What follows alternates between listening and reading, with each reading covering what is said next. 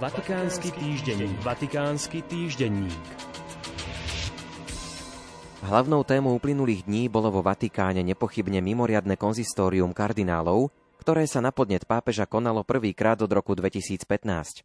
Súčasne bolo spojené aj s vymenovaním nových členov kardinálskeho zboru, ako bolo avizované samotným Františkom 29. mája. Kardináli, z ktorých najmladší bol vymenovaný práve pred pár dňami a má iba 48 rokov, pracovali 2 dni v niekoľkých skupinách podľa používaných pracovných jazykov. Zišli sa tiež na diskusii s pápežom. Hoci nešlo úplne tajnú aktivitu poistenú sľubom mlčania, ako je konkláve, kde za prezradenie interných informácií hrozí exkomunikácia z cirkvi, predsa len sa odohrávala za zatvorenými dverami s cieľom umožniť slobodu diskusie medzi účastníkmi.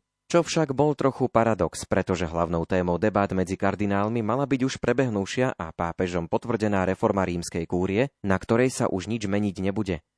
Ďalšou diskutovanou témou bol chystaný jubilejný rok 2025, ktorý sa v Ríme uskutoční s motom Pútnici nádeje. Kardináli, čo do svojho geografického pôvodu i názorov značne rôznorodí, sa mali možnosť tiež lepšie spoznať, a to za účelom prípadného konkláve niekedy v budúcnosti. Takže akýsi nevyhnutný teambuilding bol vlastne tou najdôležitejšou príčinou ich stretnutia, hoci formálny dôvod bol iný. Najväčšiu senzáciu nakoniec celého diskrétneho rokovania, o ktorého priebehu Svätá stolica publikovala iba veľmi stručné komuniké, vzbudil zrejme riadený únik materiálov jedného z účastníkov, 93-ročného nemeckého kardinála Waltera Brandmüllera, ktorý je známy ako pápežov verejný kritik.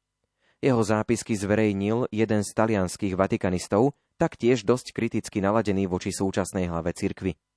Obsahom bol trochu prekvapujúci Brandmüllerov návrh, aby pápeža v budúcnosti volili iba kardináli prebývajúci v Ríme, pretože tí vraj majú najlepší prehľad o fungovaní rímskej kúrie, čo bola myšlienka, ktorá, pokiaľ je autentická a bola medzi účastníkmi diskutovaná, zrejme musela vzbudiť medzi kardinálmi údiv či pobavenie. Čo sa týka samotného zloženia kardinálskeho kolégia po nedávnom doplnení jeho členov, teraz už z celkového počtu všetkých 132 kardinálov, voličov, čiže mladších ako 80 rokov, menoval František až 83 osôb, čo je 62%. Zvyšok pripadá na kardinálov menovaných jeho predchodcami Benediktom XVI, 38 voličov, a svätým Jánom Pavlom II, 11 voličov. Z geografického hľadiska je zaujímavé, že najväčší podiel, až 20 voličov, má medzi kardinálmi mladšími než 80 rokov už tradične Taliansko. Presnú polovicu, teda 10 voličov, majú Spojené štáty americké. S počtom voličov 6 patrí medzi výrazne zastúpené krajiny ešte Španielsko a Brazília. Vo svojom príhovore počas aktu vymenovania nových členov kardinálskeho kolégia, ktorý má aktuálne presne 226 členov, sa pontifik prihovoril účastníkom týmito slovami. Ježiš nás volá menom, každého z nás. Nie sme číslo, volá nás menom, pozerá sa nám do očí, každému z nás. Nechajme ho pozrieť sa nám do očí a pýta sa.